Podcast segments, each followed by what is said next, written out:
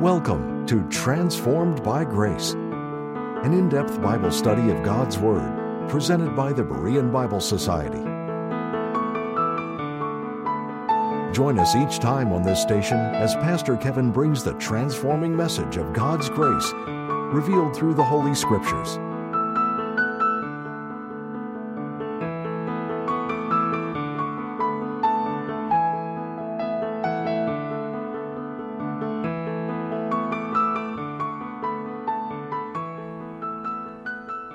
Jacob Koshy grew up in Singapore with one driving ambition, to be a success in life and to gain all the money and possessions he could. That led him into the world of drugs and gambling, and eventually he became the lord of an international smuggling network. In 1980, he was arrested and placed in a government drug rehabilitation prison in Singapore. He was frustrated beyond endurance. All his goals, purposes, dreams, and ambitions were locked up with him in a tiny cell, and his heart was full of a cold emptiness. Jacob was a smoker, and cigarettes weren't allowed in the center, so he smuggled in tobacco and rolled it in the pages of a Gideon Bible that were available in the prison. One day he fell asleep while smoking. He awoke to find that the cigarette had burned out, and all that remained was a scrap of charred paper. He unrolled it and read what was written from Acts 9. "Saul, Saul, why persecutest thou me?" Jacob asked for another Bible and read the entire story of the conversion of Saul of Tarsus. He suddenly realized that if God could save someone like Saul, God could save him too. And there in his cell, he knelt and prayed and trusted Christ as his personal Savior. And Jacob asked Christ to change him. After this, he began crying and couldn't stop. Recollecting this, he said they were tears of a wasted life. He started sharing his story with the other prisoners, and some of them accepted Christ as their Savior as well. As soon as he was released from prison, Jacob became involved in a Bible church. He met a Christian woman, married, and is now a preacher and a missionary in the Far East, where he passionately shares the gospel and his testimony, and tells people far and wide, "Who would have believed that I could find the truth by smoking the Word of God?" It's amazing how God works. Having those Gideon Bibles in that prison, convicting Jacob by his word, using just one verse. Stories of the power of the grace of God to save and transform a life are fascinating to all of us. And we see the same in the life of Paul. Paul's conversion tells us that God is able to save and use anybody. Paul is the pattern for salvation today under the dispensation of grace. Like Paul, any person who is saved today is saved by the grace of God through faith in Christ alone, all because of the long-suffering, mercy, and love and grace of God. 1 Timothy chapter 1, verses 11 and 12 read, "According to the glorious gospel of the blessed God, which was committed to my trust, and I thank Christ Jesus our Lord, who hath enabled me, for that he counted me faithful, putting me into the ministry." The mention of the glorious gospel of the blessed God in verse 11 moves Paul to share his own personal testimony, to give a testimony to that glorious gospel and the saving gospel of the grace of God. Paul's knowledge of God's grace surpassed that of others because he once stood in the greatest need of it. He was uniquely qualified to proclaim the wonders of grace, not because he studied harder or he spoke well and more eloquently, but it's because he had benefited so greatly from it. And as such, Paul was God's perfect spokesman for the grace that God is revealing and offering to all within this dispensation of grace. Paul is thankful, he says in verse 12. He says he's thankful to Christ Jesus our Lord. He directs his thanks there because Christ Jesus our Lord is the source of grace, the grace that saves us, the grace that enables us to serve and live for him. The proper response to God's grace is gratitude. And Paul puts this in the sense in the original Greek here that he is continually grateful, constantly thankful to Christ Jesus our Lord. Paul was constantly grateful and could never get over the wonder that the Lord not only saved him, but enabled him, counted him faithful, and put them into the ministry. Through God's enablement is how Paul ministered and lived his whole life after he got saved. Paul knew that to serve the Lord, we need this. And throughout his epistles, you see Paul referring to his and the believers in the body of Christ, our need to rely on the Lord and the Holy Spirit, such as, I can do all things through Christ, which strengtheneth me. In Ephesians 3:16, Paul prays for believers to be strengthened with might by his Spirit in the inner man. After we're saved by grace, God calls us to then live in grace. And it is the grace of God that infuses the strength of God to enable us to live the Christian life, serve the Lord, and be transformed by grace. God's grace goes way beyond just the saving act. In 2 Corinthians 12:9, Christ told Paul, my grace is sufficient for you. And God's grace is sufficient for everything in the believer's life. An artist once submitted a painting of Niagara Falls to an exhibition but didn't give it a title, so the gallery titled it, More to Follow. Niagara Falls has been spilling over billions of gallons of water per year for thousands of years, and there's always more to follow. And that's a good description for God's grace, too. There is always more to follow. There is always grace to meet our every need and to constantly give us the strength and power and to enable us to live for the Lord and His glory. It comes from the infinite and living God, and thus God's grace is an infinite supply and available always to us. The grace of God amazed Paul in Christ enabling him and that he counted him faithful or trustworthy. Verse 11, Paul had spoken of the gospel that had been committed to his trust. God had appointed Paul to keep a very sacred trust. Paul is thankful that the Lord counted him trustworthy to reveal and to deposit to him that sacred trust of the gospel of the grace of God for today as the apostle of the Gentiles. And God called Paul to safeguard it, make it known, and be faithful to it. And Paul was faithful to it to the end of his life, to keep that gospel that had been committed to him. And he was faithful to make it known to others out of a burden for lost souls. And Paul was also thankful that the Lord put him in the ministry. The Lord saved Paul and he put him to work. And that's what God wants to do the same with us, for us to follow Paul's pattern in that also, that after we get saved, to get to work and allow God to use our lives for His glory. Christ gave Paul his ministry, here you learn here. In Colossians 1:25-26, Paul speaks of his ministry to the church, the body of Christ, and he says, whereof I am made a minister, according to the dispensation of God which is given to me for you, even the mystery, which hath been hid from ages and from generations, but now is made manifest to His saints. Paul was put into the ministry as God's one apostle to the one church for today, the body of Christ, for this dispensation of grace. And Christ revealed to him the revelation of the mystery, the message of grace for today, for him to minister according to and make known to all.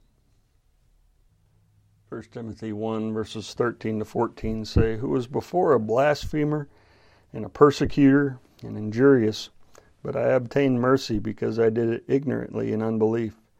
And the grace of our Lord was exceeding abundant with faith and love, which is in Christ Jesus. To be enabled, to be entrusted, to be appointed to minister for Christ as an apostle was one thing. To have that done to someone who used to be a blasphemer, a persecutor, and injurious is quite something else. This demonstrated the amazing grace of God. Paul here, he doesn't sugarcoat his past. He painted the canvas of his life realistically and truthfully for all to ponder. Paul always saw himself against the background of his Christ-hating, Christian-persecuting past, and he knew it was an undeserved honor for him to be in the ministry for the Lord. In a small cemetery of a parish churchyard in Olney, England, stands a granite tombstone with this inscription, John Newton, clerk, or pastor, once an infidel and libertine, a servant of slaves in Africa, was by the rich mercy of our Lord and Savior Jesus Christ, preserved, restored, pardoned, and appointed to preach the faith he had long labored to destroy. The writer of the hymn Amazing Grace never forgot the sinful past he'd been saved from by the grace of God, and how he once was an infidel and slave trader and had once tried to destroy the faith other people had in the Lord. John Newton was keenly aware that it was only by God's grace and mercy that he could be saved and used in the ministry and preach the faith. And likewise, Paul never forgot his past either. The grace of God was vivid in his mind because of what he used to be. And what you see here, though, is Paul revealing his incredible lack of qualifications to be called into and used of the Lord in the ministry, and that the only reason he was in the ministry was by God's grace. It reminds us how many use the excuse to not get involved in the Lord's work by saying they're not qualified to be in the ministry. But neither was Paul. The only way any of us are used in the ministry is by the grace of God. As Henry Blackaby said, God doesn't call the qualified, he qualifies the called for ministry. Paul says he'd been a blasphemer and a persecutor and injurious. Paul himself had blasphemed and vehemently denied the name of Christ, denied who he was as Messiah and God's Son, and rejected his resurrection. That word blasphemer, though, teaches us something about the Lord Jesus Christ. Paul's blasphemy was directed against Christ. Blasphemy is something that's done against God. So using that word blasphemer teaches us that blaspheming Christ is blaspheming God, because Christ is God. Paul was not only a blasphemer himself, he wanted everybody else to blaspheme Christ. In Acts 26:11, Paul says he compelled people to blaspheme. He compelled them through torture and beatings to deny that Christ had risen and that he was Israel's Messiah and God's Son. We'll be returning to the program in just a minute, but first we'd like to take this time to thank you, our partners, for making these programs possible. If you would like to access our library of helpful Bible study tools, go to BereanBibleSociety.org. Pastoral Epistles is a hardcover 300-page commentary written by Pastor Cornelius R. Stamm, founder of the Berean Bible Society. This volume is a verse-by-verse exposition of Paul's letters to Timothy and Titus. It thoroughly examines the apostles' description of the form and function of the local church, as well as the qualifications that he gives for leadership. The last days of the dispensation of grace are also thoroughly investigated, along with the very message of grace that God's ministers are charged to proclaim. To order your copy, contact the Berean Bible Society for pricing and availability at 262-255-4750, or visit our website at www.BereanBibleSociety.org. To receive our free, full-color 32-page monthly magazine, The Berean Searchlight, call 262-255-4750 or subscribe online at www.BereanBibleSociety.org. Thank you again for your generous gifts. And now, back to the teaching with Pastor Kevin. Paul had been a persecutor, as he says here, and a brutal one. It says in the book of Acts how he haled, or he dragged people from their homes and bound men and women and arrested them for their faith in Christ, had them thrown in prison, had them tried, gave his voice or his vote against them. Paul cast the vote that led to people's execution and martyrdom because they refused to deny Christ. Paul's persecution was a relentless, aggressive pursuit to do harm to believers. The word persecutor speaks of putting someone to flight and pursuing. Out of their fear, people scattered, and out of Paul's hatred and madness, Paul pursued them. Paul pursued and persecuted them even unto strange cities, Acts 26:11 says. And all the places that they ran to, Paul traveled to distant places to find them.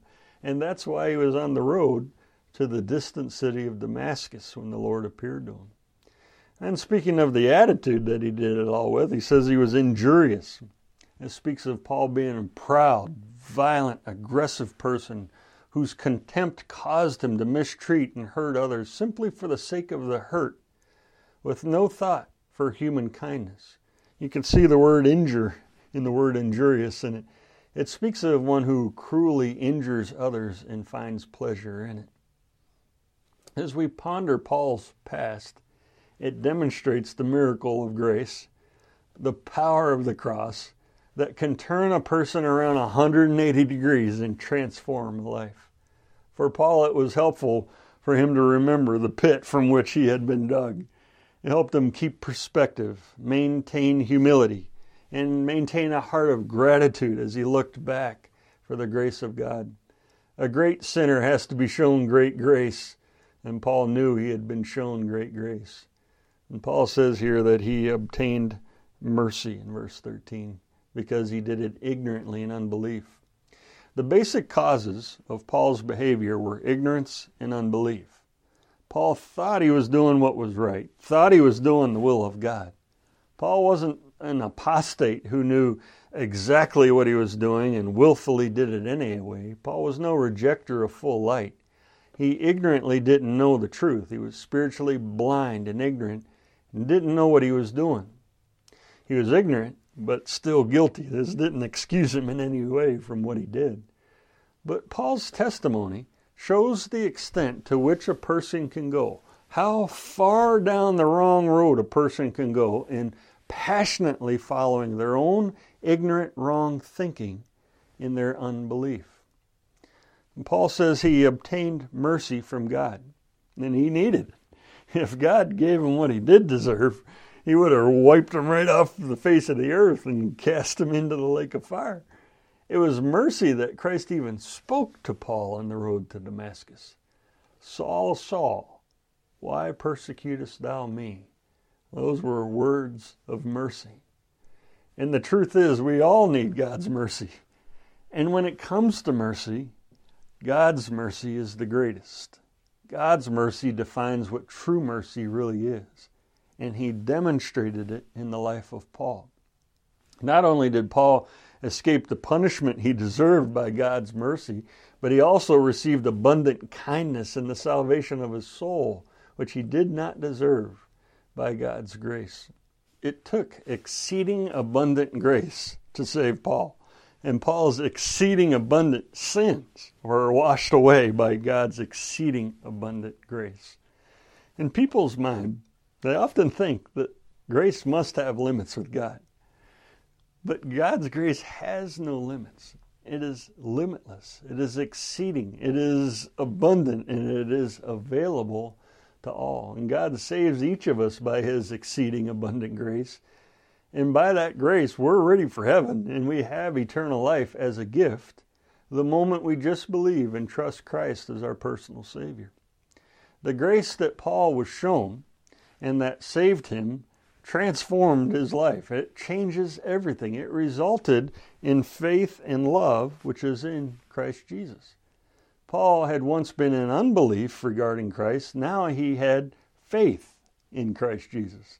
He once had been driven by hatred and was a blasphemer, a persecutor, and injurious. Now he had love in Christ Jesus, as he says here, which through that love he loved his Lord and was driven by selfless and sacrificial care in his ministry and showing Christ's love to others.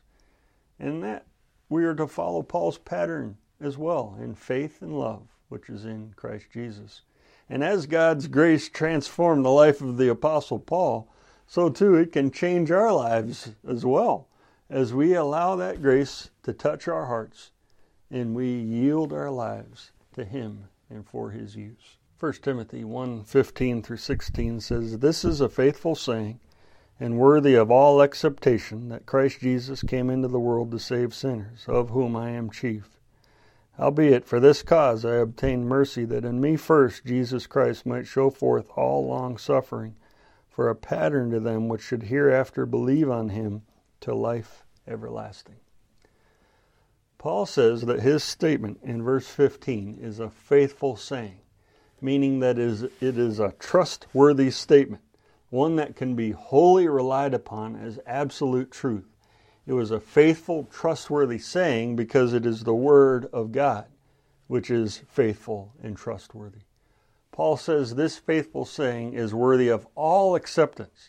It is one on which to stake your soul and your eternal destiny. This is a statement of truth which should be believed with implicit trust, fully accepted by all because it applies to all and it tells what God has done for all. And that statement is Christ Jesus came into the world to save sinners. Every word is chosen carefully. It's a statement worthy of belief, a statement trustworthy beyond question. Christ Jesus came into the world. It does not say that Christ Jesus came into existence, that He came into being, that He was created. It speaks to His incarnation and taking on flesh as a man and coming to this world. And it speaks of His preexistence and being eternal God. He came into the world. He was somewhere else, and He came into the world. God the Son left heaven's glory and came into this world. The world has to do with our sphere of existence, the earth, but even more than that. It speaks of not just the earth as a geographical entity, but the world of mankind, the world of humanity, the human race, spiritually blind, lost, and condemned people, hostile to God, engulfed in spiritual darkness. In other words, the world of sinners. He came to this world of sinners on a specific errand, to deliver, to rescue, to redeem, to save sinners. He came to deliver sinners out of darkness into light, to rescue them from death into life, to save them from hell and give them a home in heaven. Since Christ came into the world to save sinners, we see that the necessary qualification for getting saved by Christ is not to be a good person, is not to clean up our act, but to be a sinner. No problem. We all got that one down. Each of us meets that qualification. All have sinned and come short of the glory of God, Romans 3:23 says. Saying He came into the world to save sinners tells us He came for everyone, that all might be saved just by faith in Him. The gospel tells man that he is a sinner, that we cannot save ourselves, and that we need to be rescued. The gospel tells us that the only way we can get to heaven is by the grace of God through Christ who came to this world to save us by His perfect substitutionary work on the cross for us and our sins. The gospel tells us that man does nothing but the sinning and that the Lord Jesus Christ does all the saving. All the glory for our salvation then goes to Christ alone. We just trust what He did for us personally, that we are saved, that we're rescued from our sins by the grace of God. Christ Jesus came into the world to save sinners, and Paul was the great demonstration of this fact because he, the chief of sinners, or the ringleader, the one leading the world in rebellion in its enmity against Christ, he was saved from his sins. The Son of God entered the world to save sinners, and Paul was the best example of a sinner needing salvation by grace. Paul was too big of a sinner to ignore. Paul says that he obtained mercy in verse 16 for this cause, that in Him first Christ might show forth all long-suffering. Paul's salvation was a demonstration, living proof of Christ's long-suffering and the exceeding abundant grace of God. It shows us the power of the grace of God. If the Lord was so patient and showed such long-suffering with a blaspheming, persecuting, Christ-hating, lost sinner, and then by His grace saved the chief of sinners when he just believed, then made that person an apostle and had him write 13 books of His Word, then who can't God save? And who can't God use by His grace? Paul's conversion proves that this is indeed a faithful saying and worthy of all acceptance that Christ does save sinners because the chief of sinners was saved and he's right now in heaven with Christ. Paul's salvation shows you that no one is beyond the reach of God's grace. Anyone can be saved. Christ saves anyone who simply believes in Him. Many reject the gospel saying, God can't save me. I'm too far gone. I've done too many bad things. And that's not true. It's not possible. And if Christ could save Paul, the chief of sinners, then he can save anybody by his grace. Nobody is beyond his grace. Everyone is savable. Paul's conversion was a pattern to them which should hereafter, in this dispensation of grace, believe on Christ to life everlasting. The word pattern speaks of a prototype, a model, a pattern you trace, a pattern to recreate something, a design to duplicate. In the printing trade, which I'm more familiar with here at Berean Bible Society, a pattern would speak of a proof. We receive proofs to review before a print job goes to press. That proof signifies and is a sample of what will follow and be produced afterwards. And using the word pattern, Paul isn't referring to the circumstances surrounding his conversion and being saved onto the road to Damascus. When we are saved, we don't see a bright light, we don't hit the ground and hear Christ speak to us from heaven when we are saved. Rather, Paul's pattern refers to how each conversion that has followed after his under grace has also been by Christ saving sinners, by his exceeding abundant grace. Every person who is saved under grace is saved by God's mercy, and it demonstrates Christ's long-suffering with sinners. And we also, just like Paul, as it says there, believe on him to life everlasting. And so our salvation, and in everyone who is saved in this dispensation of grace, follows the example and pattern of Paul's, and demonstrates the same, that though none of us deserve it, yet when we trust Christ alone, out of his exceeding abundant grace, out of his rich mercy and long-suffering, we are saved, and we are heaven-bound. And like Paul also, though, God then wants to use our lives for him. When the Lord saves and transforms a life so dramatically by his grace, one can only respond with praise and thanksgiving. And as Paul thinks of God's dealings with him, his response to that grace is to break out in worship, showing that Paul was a blasphemer no more. Now in verse 17, he praised the God who saved him completely by his grace. And he says, "Now unto the King eternal, immortal, invisible, the only wise God be honor and glory forever and ever. Amen." Thank you again for tuning in to Transformed by Grace. We appreciate your prayer support and the financial gifts. The purpose and mission of the Berean Bible Society is to help you understand the whole counsel of the Word of God.